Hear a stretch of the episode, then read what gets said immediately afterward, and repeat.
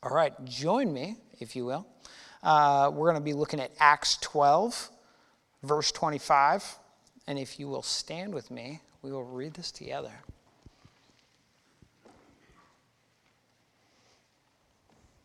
All right, so Acts 12, 25, and we are going to be reading through 13, 12. And Barnabas and Saul returned from Jerusalem when they had fulfilled their mission, taking along with them John, who was also called Mark.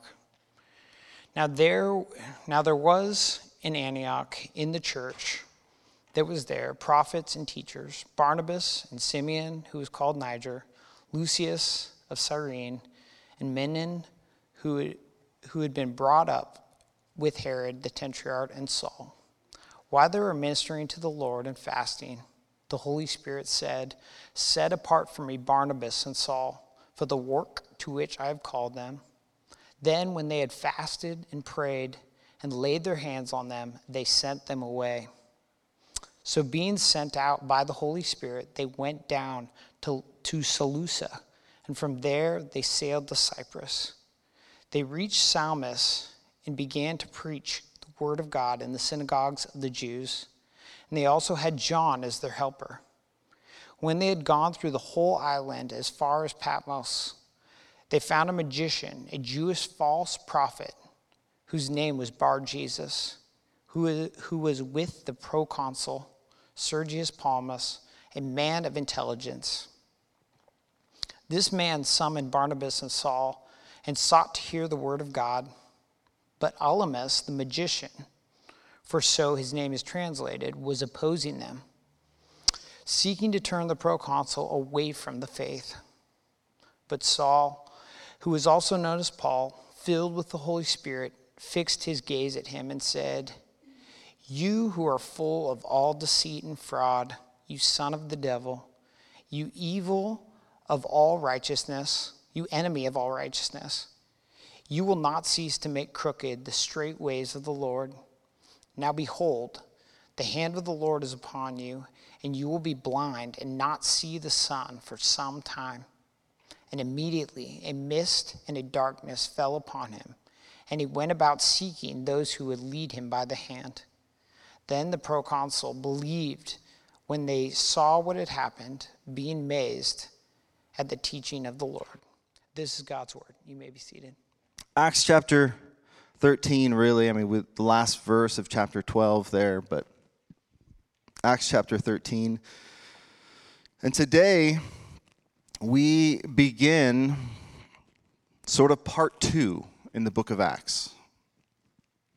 This is the second major section in the book of Acts, the second movement in this story.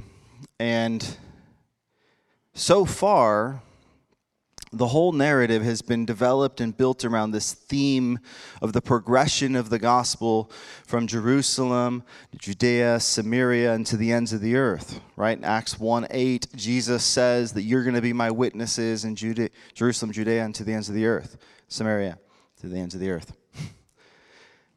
It's beginning to take place. As we're reading this story, as we're inching through this book that's going to take us quite a long time still uh, we have seen the gospel move from Jerusalem outward, from strictly Jewish communities to now Gentiles. It is beginning to spread, it's moving outward. The main character up until this point has predominantly been Peter. But in chapter 12, sort of concludes, I mean, not that the story of Peter's concluded, he comes up elsewhere. But the, the focus of the narrative from here on out is predominantly on somebody else Paul. Predominantly on the Apostle Paul. In fact, our passage tonight sort of marks a shift even in the way Luke talks about him because he at the beginning of, of chapter 13 he's referenced as Saul. But he Luke makes a transition even in the way he references him. He says Saul who is called Paul. Second part here is beginning. Paul's going to become the leading actor in this great drama of the development of the church, of the gospel spreading. This begins the sort of the development of the apostleship of Paul, Up until this time, though he'd been called to be an apostle, uh, when he was first con- converted, when he first found Jesus on the road to Damascus, up until this point, he had never really acted as an apostle. Now, probably 11, 12 years, a decade later, after he had that encounter on the road to Damascus, he begins to fulfill this ministry that he was called to so long ago. He begins to walk out this calling as an apostle. I think as we look at this, this next section, we begin to see the Lord leading the church and moving the church in an outward fashion. It's spreading, it's moving, it's the gospel is advancing. And in particular, in our passage tonight, we begin to see this take place. This is the first of what, if you look at the maps in the back of your Bible and you start to see Paul's missionary journeys, this is the first of them. This is the first time we begin to see Paul commissioned as a missionary, or anyone for that matter, really commissioned as a missionary. The Spirit is leading his church. The Spirit is speaking and directing is the very thing that we're praying for at 4 p.m. every day this summer. That the Lord, would, the Spirit would lead and guide His church, direct them. I think our passage tonight, we, we learn a couple key marks or maybe even even like preconditions. I don't, I don't necessarily like that because it sounds conditional and the Lord can do whatever He wants to do, whenever He wants to do it. But a couple things stand out what it looks like or what, what's involved in being a spirit led church. Let's jump into this. Let's look. Chapter 12, 25. We're just going to read this real quick.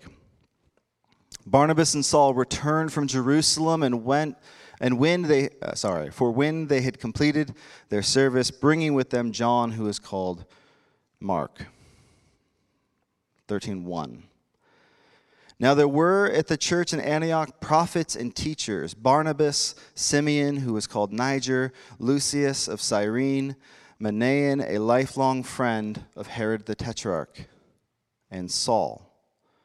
And while they were worshiping the Lord and fasting, the Holy Spirit said, Set apart for me Barnabas and Saul for the work to which I have called them.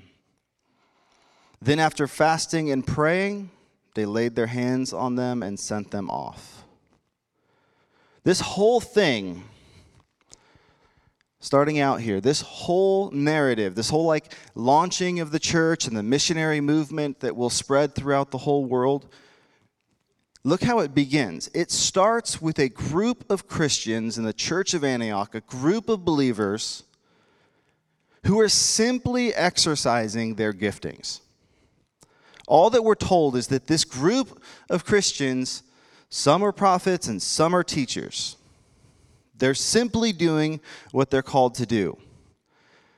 Look how this works. Barnabas and Saul, they return from Jerusalem. They've completed that work. They bring this guy, John Mark, with them. And then there's this list of five guys, not like the burgers. Five, five guys, including Paul and Barnabas. And we're told that they're prophets and teachers. Now, I don't think it's, it's not overly clear from your English transla- translations here, but the Greek kind of implies that the first three of them are being called prophets and the last two are teachers. So you have the prophets. You have Barnabas. We've met him several chapters ago, right? The son of encouragement. Remember, he was sent from Jerusalem to Antioch to check what's going on. That's Barnabas. We have this guy Simon, who is called Niger. Biblical scholars think that it's possible that this is a, a black man from northern Africa. He's serving at the church in Antioch. It's also been suggested, I, I don't know, I mean, this is just circumstantial. There's, it, it's also been suggested that this is the same Simon.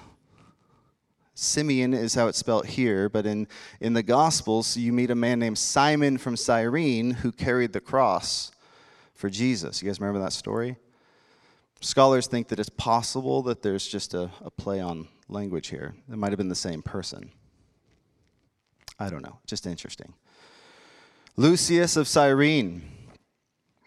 This is another North African who is living in Antioch. Remember, Antioch was a pretty, pretty uh, well, well-traveled city. And then you have teachers. You have this guy Manaen. He's a lifelong friend of Herod the Tetrarch.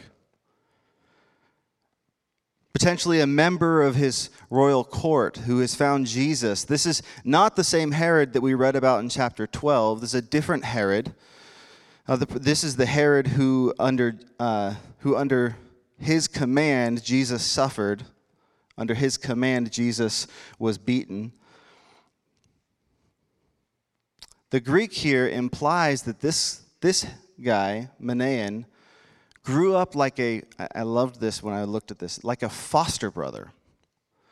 He grew up right alongside Herod as a foster brother. He was related to him in sorts like a foster child would would have been related. He grew up close to the king, King Herod. And then Saul, who we know as Paul. It's amazing to me here that he's only listed as a teacher. He's not even not called an apostle. He's, he's listed under the category of teacher. I don't even think that, that he's called a prophet here necessarily, the way the Greek works out. He's just a teacher in Antioch. At this point in his life, over a decade later after meeting Jesus, he's a teacher. The only gift that really had begun to manifest in his life at this point. He's expounding the Old Testament and showing the way of Jesus.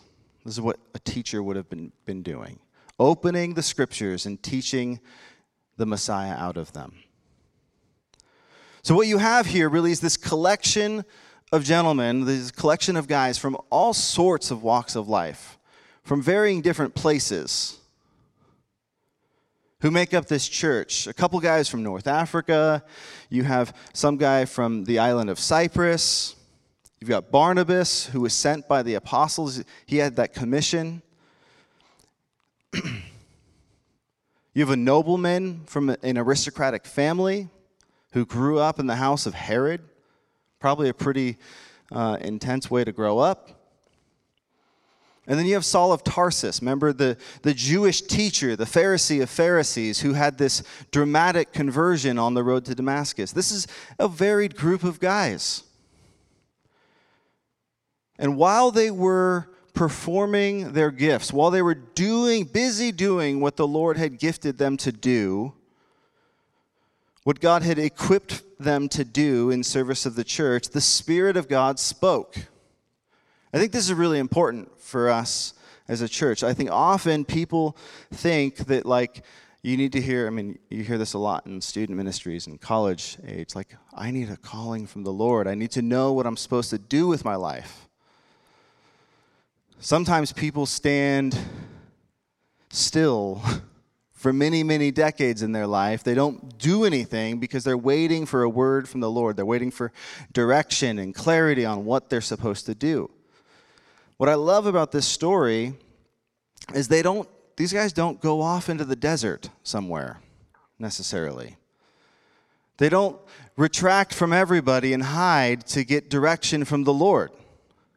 They were doing the thing that they were gifted and equipped to do, serving the church, active in their life and ministry, contributing to the church, and it's in that context the Lord speaks and gives them clarity.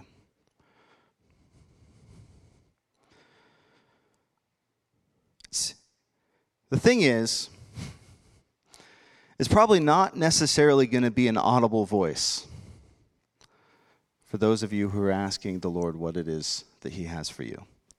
It might be. He could do that. It's probably not necessarily going to be a prophetic word or a vision or a dream or something like that. All of that could potentially happen.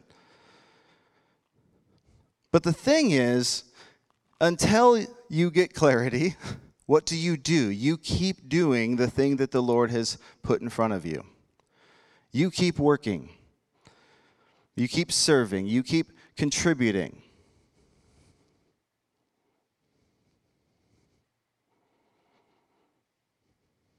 It's what I love about this example here. These gentlemen were very they were busy doing and using their gifts. They were in the and it was in the midst of that activity that the Lord spoke, that the Holy Spirit came. Second thing that stands out to me in this first section, verse 2, while they were worshiping the Lord and fasting. While they were worshiping the Lord and fasting, the Holy Spirit spoke.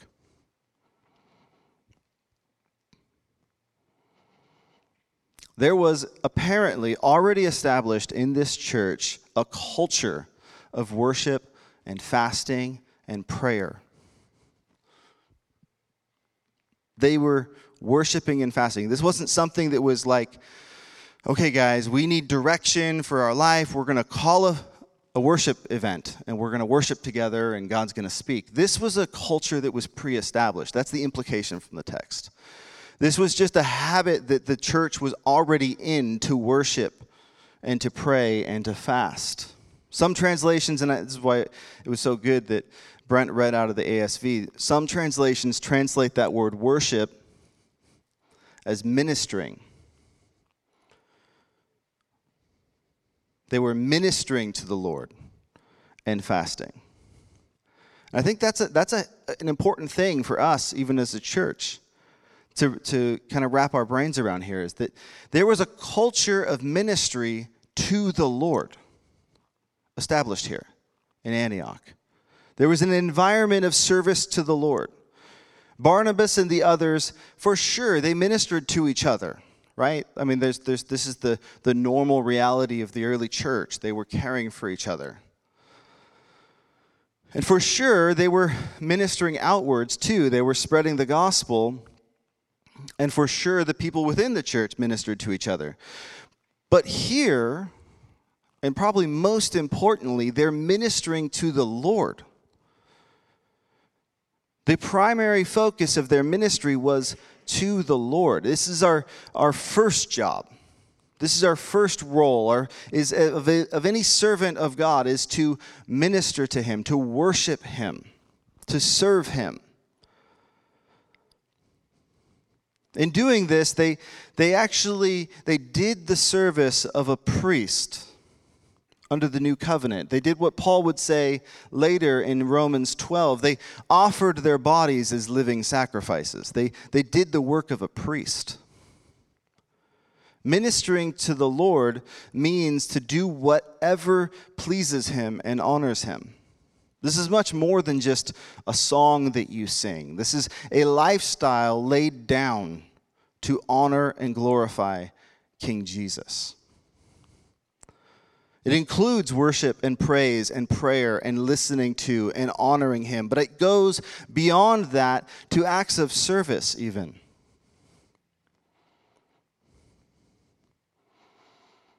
And when you come on a Sunday, when you come here Sunday evening or afternoon, when you come, we come to minister to the Lord. We come to serve the Lord and to minister before Him, to, to give something to Him. We come with an offering to give. We serve Him, we adore Him, we worship Him. That's part of why we sing. Singing is an expression of that which you adore.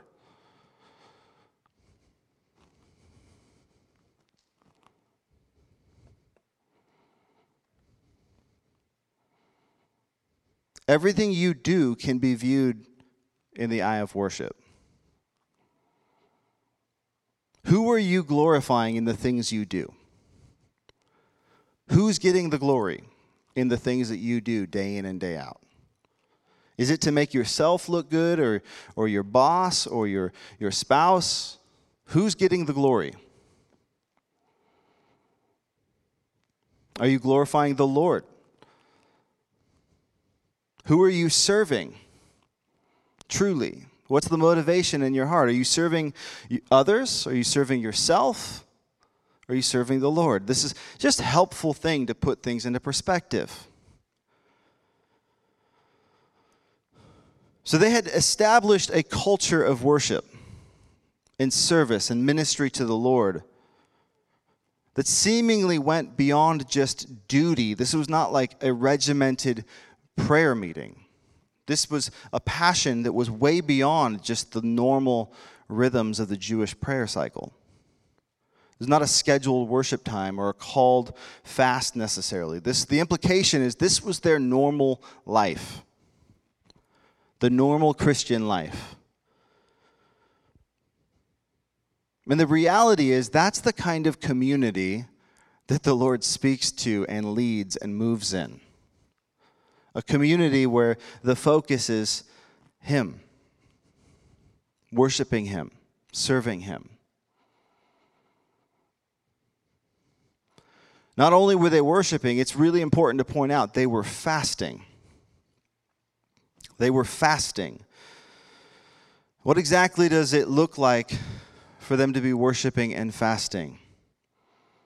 Or in verse 3, again, they, they pray and they fast. What does that look like? They weren't fasting for health reasons. This is not like some fad diet where they're, they're intermittent fasting. They're not trying to lose weight here. In the Bible, fasting is always marked by a deep sense of concern a understanding of the reality of what's happening, and so the movement of that is fasting. It means like the idea behind fasting is to forego something that is good or normal for the sake of something that is better or more valuable. It means that you're willing to forego the normal demands of life in order to consecrate or concentrate for a time to find out what God wants. And to pray that what He wants will be accomplished. Fasting, in a nutshell, like I said, is to, to not do something good, to do something better prayer and worship. It's always accompanied with prayer and worship. Fasting, in and of itself, is just starving yourself. It's not fun. The fact that they were fasting here, this was not like a normal practice necessarily. There are normal fasts that were developed within the church, but this seems to be different. The fact that they were fasting, I think, indicates that they were praying and expecting. They were expecting God to do something. They were, they were longing to see God do something. There was a deep dependence and a hunger to see God do something. This is true of any spiritual, any, any movement of God throughout history. True spiritual leaders, we don't, you don't just run on your own ideas. There has to be this sort of dependence, prayer, seeking God. This is really important because we know these guys are incredibly gifted, right? That's what Luke already said. These are prophets and teachers. This is Barnabas and Paul. These are gifted gentlemen. They could probably go do things amazing on their own ability. And yet, they're fasting. They're fasting. Churches who do something great and exalt Jesus passionately this is true all the time. They seek Jesus in dependence and expectation. They know that in and of themselves they can do nothing good.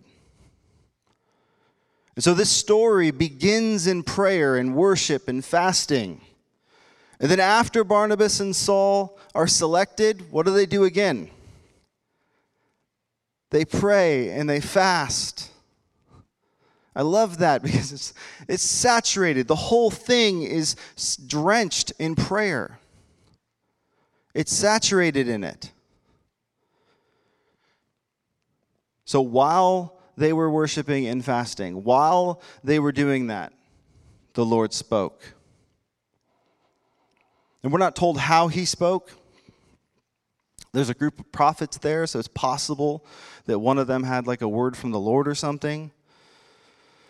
I don't know. That doesn't tell us. It could have just been that he spoke as he speaks so often in sort of a still, small voice, an inner certainty that you have to where you just know. Or unanimous certainty. I, I kind of like that, the way that, that works, where, and this happens often even in like our marriage, where we're praying about something and we just both know this is the way the Lord's leading. It's not like we talk about it necessarily. We, we, hey, I feel like this is what we're supposed to do, and we both are in agreement on that.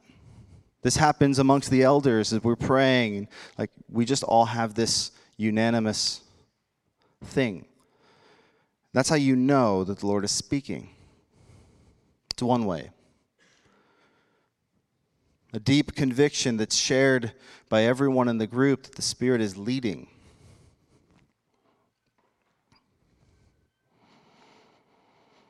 So he speaks to these guys and he leads them. And let's look at verse 2 here. While they were worshiping the Lord and fasting, the Holy Spirit said, Set apart for me Barnabas and Saul for the work which I have called them.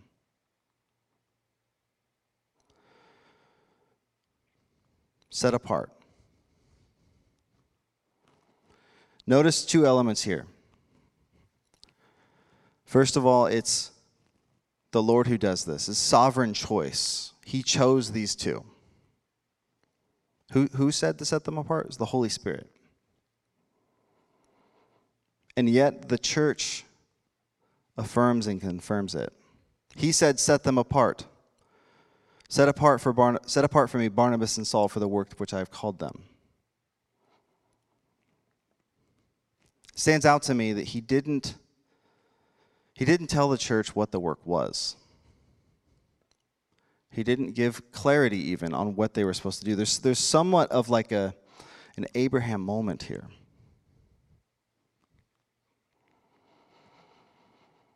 We don't find out until we read on in this book what they did. But the Spirit spoke to these guys, and He laid this deep concern on them. And then the church says they set them aside for this purpose, they set them apart for this purpose. Set apart is an important phrase in the Bible. It carries the implications of being holy. The word holy literally means to be set apart.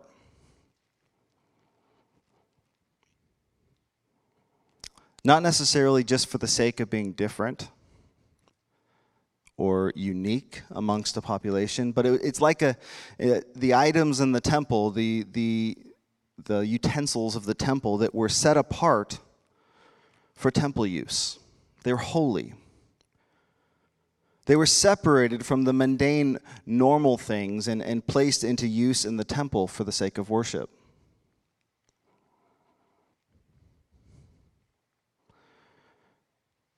It's important, I think, before Paul and Barnabas really could do anything, before Paul's even called an apostle here, there's a setting apart that has to take place.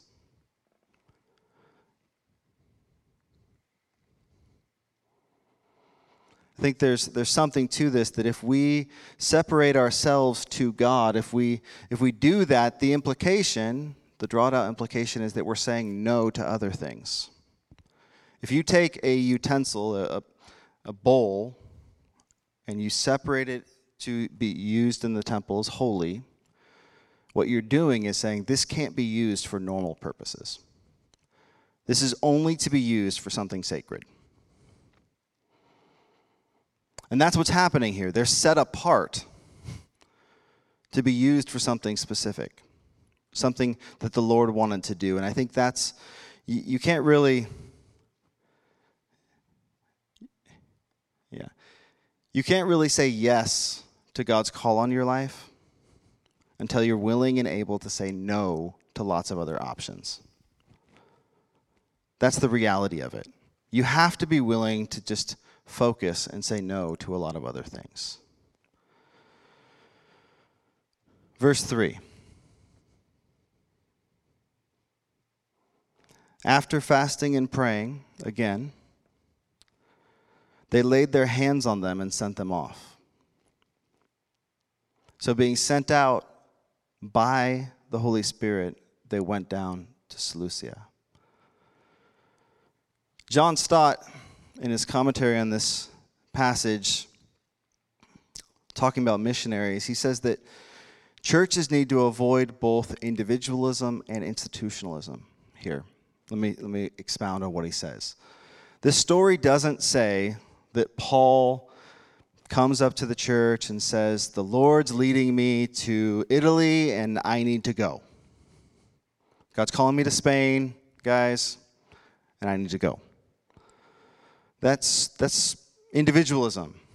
That's, that's a little bit separate from what's happening here. But neither does it say that the church says, you know what, you two, the roll has ticked, it's your turn, we're sending you, you're going. You have no choice. That would be an institution. What we see here is that the Spirit sent them. The church simply affirmed and supported their calling. This is really important. The Spirit gave the word. The Spirit directed them, and the congregation, the church, affirmed the mission and supported them. Missionaries should be sent and directed by the Spirit and then supported specifically by the church. But ultimately, it's the Holy Spirit who sends. Holy Spirit leads and directs, confirmed and affirmed and supported by the church community around you.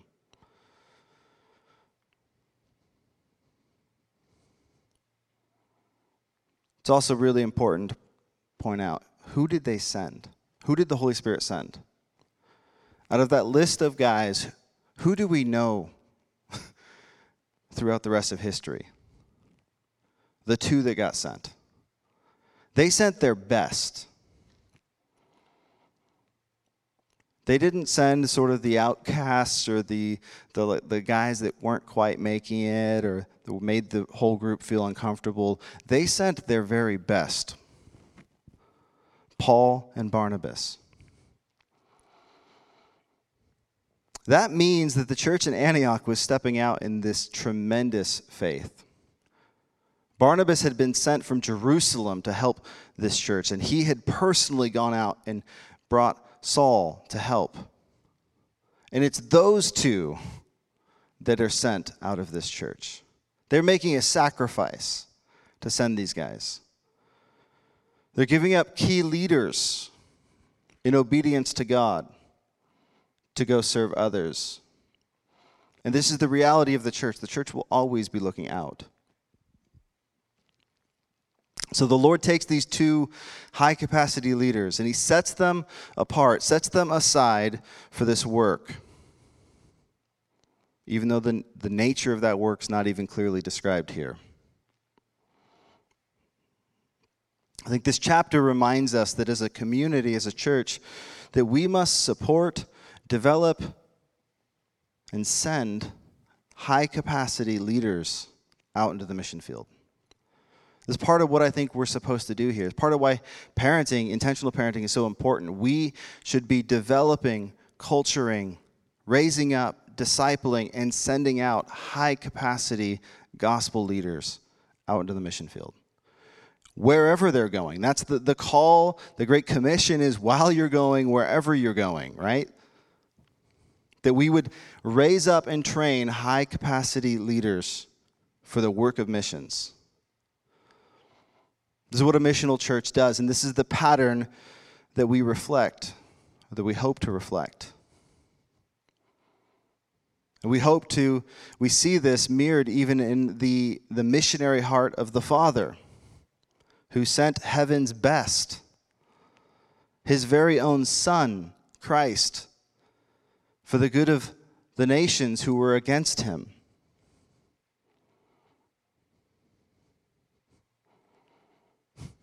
David Livingstone said this God had only one son, and he was a missionary.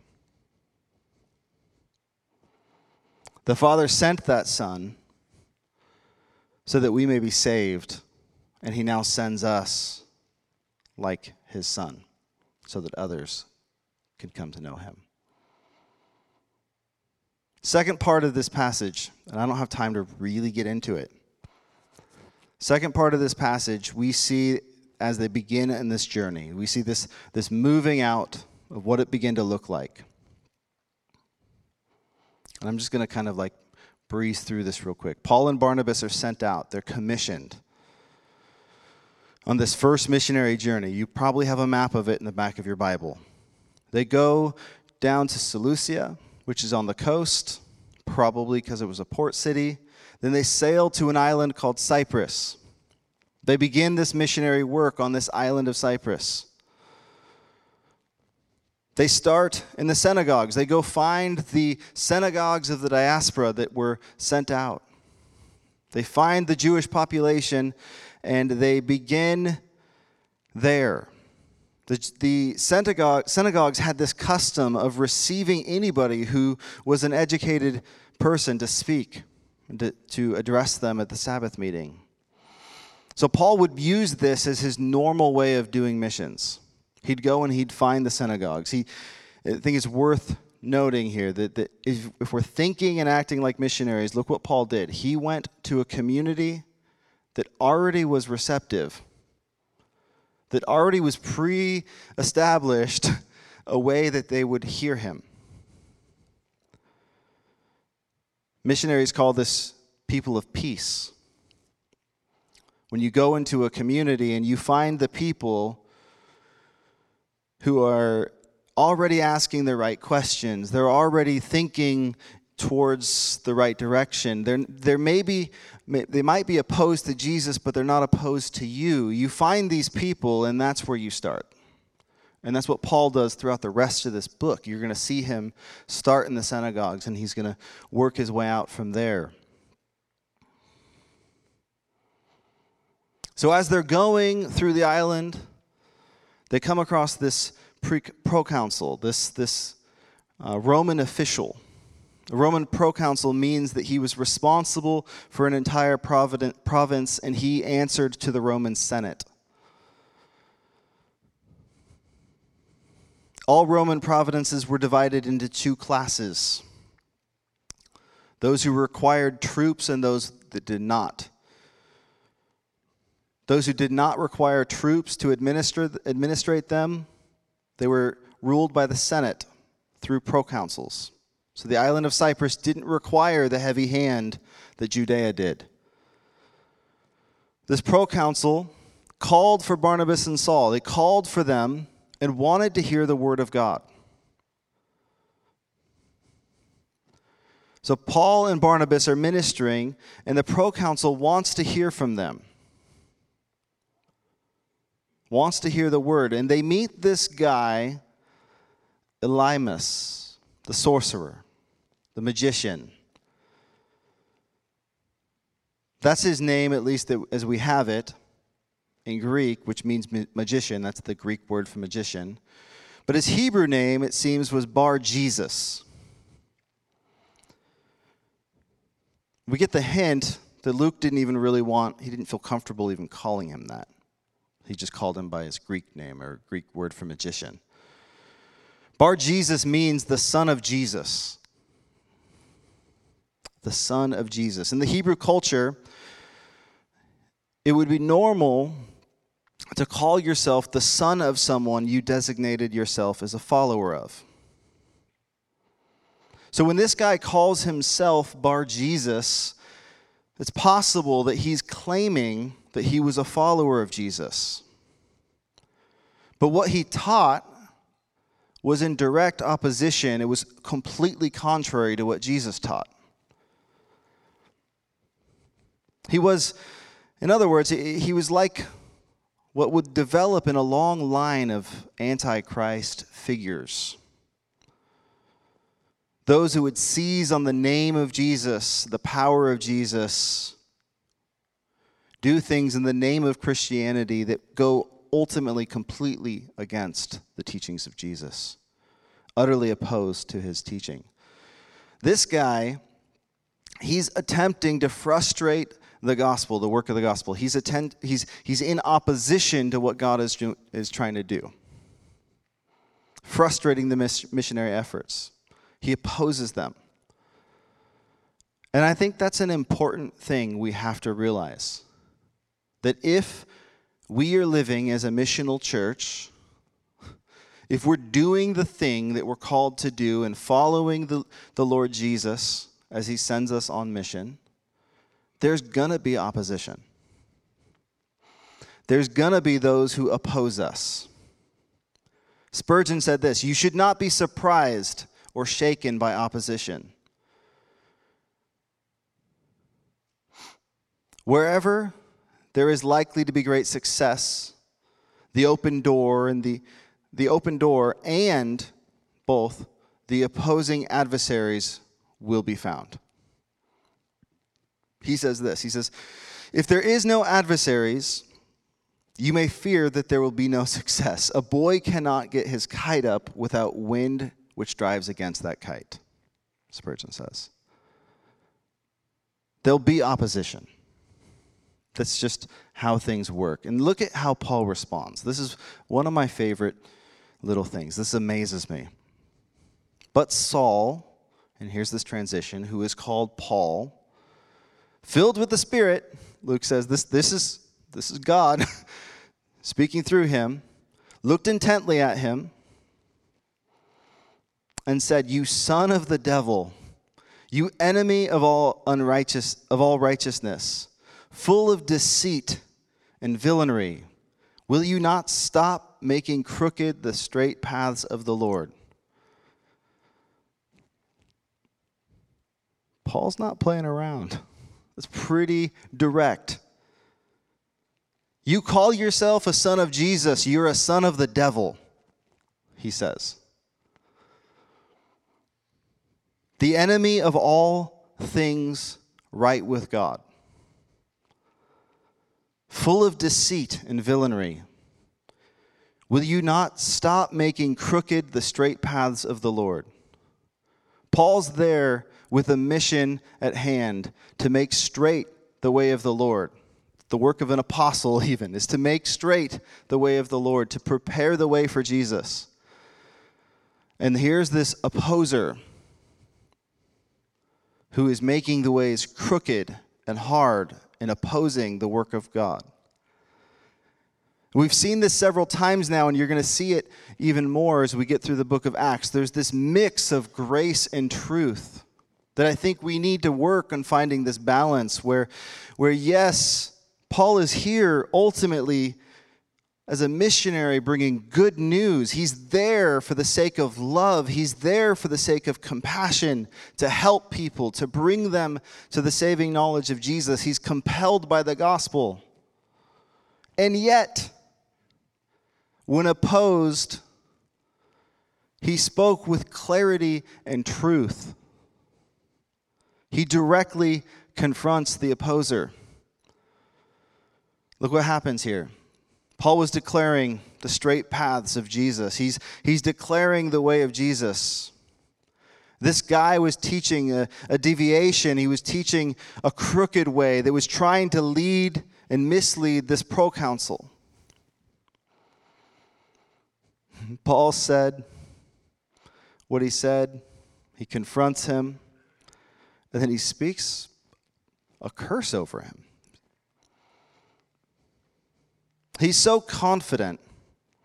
Paul's so confident in the call of God on his life, in the power of God to confirm and affirm the mission that he's on, that he's not playing around. I think we need some of this clarity and confidence in what God's doing.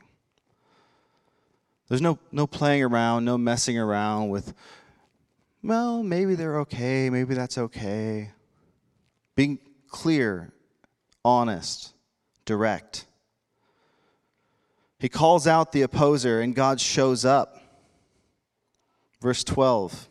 Here's the result the proconsul believed when he saw what had occurred, for he was astonished at the teaching of the Lord. I guess I skipped the, the verse there that he was blind. He was made blind. The proconsul believed when he saw what had occurred, for he was astonished at the teaching of the Lord. He hears the clarity and the truth of the gospel. But not just that, backed up by authority of Paul. And he's convinced, convinced utterly. He saw what had happened. He saw something in Paul and something in this magician, something unique in both of them. He saw in the magician sin and its resulting blindness, ultimately. And he saw in Paul courage and confidence. Here was a man of conviction, bold in his belief, confident in what he believed in, willing to make a stand even for what he believed in. So, being astonished with these, with the, uh, the teaching of the Lord, he comes to Jesus. I love that it says his astonishment was at the teaching of the Lord, not at the fact that the guy was made blind, but at the teaching of the word. At the, the beauty of the gospel, he was astonished. Not the miraculous work that just happened in front of him. So, what do we do with this? Where do we go from here? We want to be a spirit led church. We want to be a church like this church in Antioch, directed and led by the church, not, not just a, a, a social club that gets together every, every week, not just a group that shares similar worldview or similar politics or, or whatever that is, want to raise our kids together. We want to be spirit led. We want to be sent by the Spirit as missionaries to Sonoma County and beyond.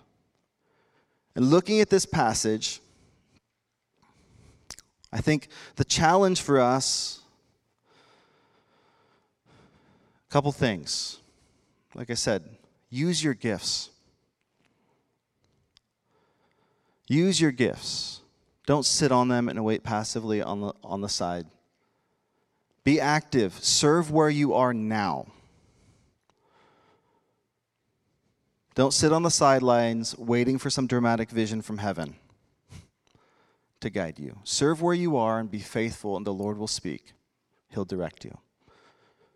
Do that in a spirit of worship with fasting and prayer. Do that as an act of service and worship of the Lord. Not yourself and not those around you, but of the Lord. With fasting and with prayer.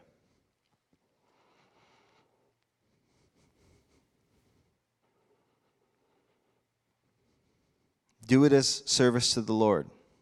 When you come here, week in and week out, we gather in your story and table groups, or you get together, worship and prayer nights, whatever it is, when we get together, Contribute, bring something. Come with a heart of worship for the Lord,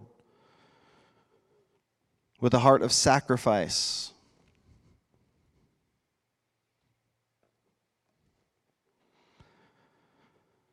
With fasting and with prayer. The fasting piece to me is the, the question is are we burdened enough? Are we, are we aware of the need around us enough that it causes us to pray. That's what fasting is, right? To, to have a concern that, that affects you so much that you're willing to not eat to pray for something. In a nutshell, that's what fasting is. Throughout history, this is how revivals and renewals have happened. People have become so aware of how desperate the community was in need of God showing up that they began to pray and fast and God shows up. A group of people, usually small, so burdened with the state of reality that they pray. Are we burdened enough to pray? To let go of good things for the sake of something better? To forego the good or even right things to pursue exactly what God wants to do in this community? Not that you twist God's arm. That's the, the flip side here of fasting is that people think they can manipulate God somehow. You can't manipulate God. You can't twist his arm. But the reality is, is, is when a church gets saturated in worship and fasting and prayer, we begin to change. Not we don't change God's mind, we begin to change. We begin to fall in line with what he wants, more aligned with what he's doing in our community.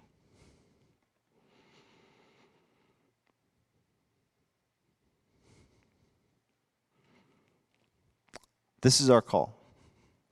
This is what we're about. We're about making disciples who make disciples. We're called to be missionaries who release missionaries, who send missionaries. We're called to be a church who's planting churches. This is, this is what the church is all about raising up leaders sending our best, giving our best for the sake of the mission in a context of prayer and worship. With that, I'm going to pray. Worship team, come up. God, I thank you for this first example of this intentional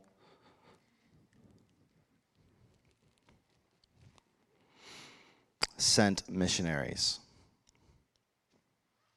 Previously, they had been sent because of persecution and scattering, of natural moving. But at this point, they're intentionally sent because your spirit moved in their midst. Because your spirit prompted them. God, I'm asking, we ask that in this fellowship, God, at refuge, God, that you would speak that your Spirit would lead us and guide us, that your Spirit would direct us, that we would follow you.